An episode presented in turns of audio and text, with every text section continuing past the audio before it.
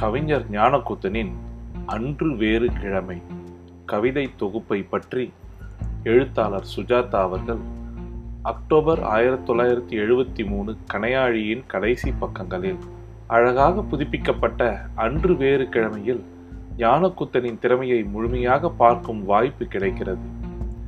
ஞானக்கூத்தனின் கவிதைகள் யாப்புடன் அமைந்தவை. மேலாக பார்த்தால் இது தெரியாது.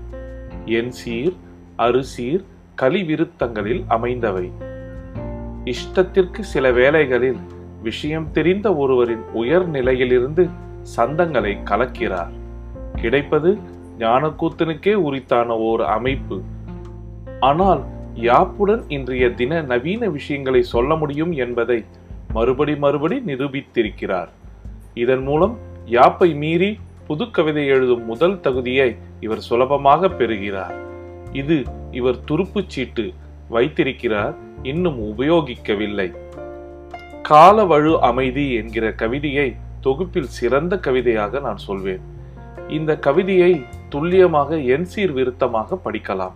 அதைவிட ஒளிப்பெருக்கி அலரும் பொதுக்கூட்ட இறைச்சலின் பின்னணியில் ஒரு அரசியல்வாதியின் கைமை நிறைந்த கட்டைக்குரலில் படிக்கலாம் படிக்க வேண்டும். ஞானக்கூத்தனின் உவமைகளில் ஆச்சரியங்கள் இருக்கின்றன. எது எதற்கு உவமையாக போகிறது என்கிற ஆச்சரியம். உதாரணங்களா மணி அறியா பள்ளிகளில் மணியாக உதவும் தண்டவாள துண்டு.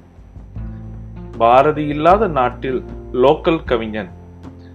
எழுத குவிந்த கை குன்று மணிக்கட்டு பக்கம் சகதி. தையற்காரன் புறக்கணித்த துணித்துண்டுகள் பூக்கள். ஸ்டேஷன் மாஸ்டர் கொடி நீலம். இவர் சொல்லும் விஷயங்களிலும் இதே எதிர்பார்க்க முடியாத ஆச்சரியங்கள். தாலாட்டின் முதல் வரிக்கே தூங்கிவிடும் குழந்தை. சங்ககால அரசாங்கத்தில் தூங்கிய மோசிக்கீரனார். தொடர் சங்கிலியாய் குறைக்கும் நாய்கள். இத்துடன் என் திருவிளையாடல் முற்றும் என்று அப்பீலை அனுமதிக்காத சிவபெருமான்.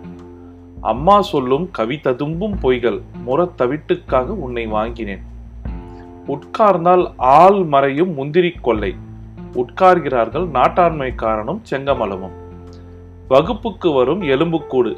மன்னார்சாமி ஆணியிலே அதை பொறுத்து.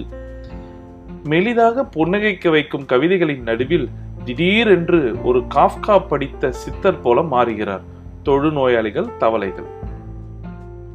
யாப்புடன் எழுதுவதால் சில சமயங்களில் வரிகள் அனாவசியமாக நீண்டு விடுகின்றன.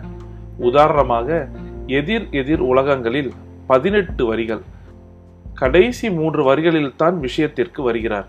ஆனால் பெரும்பாலும் சொற்களும் சொல் அமைப்புகளும் சிக்கனமாகவே இருக்கின்றன. ஞானக்கூத்தனை பாகுபடுத்துவது கஷ்டம் அவர் வரிகளை ரசிப்பதும் அவற்றில் நம்மையே கண்டுபிடிப்பதும் சுலபம்.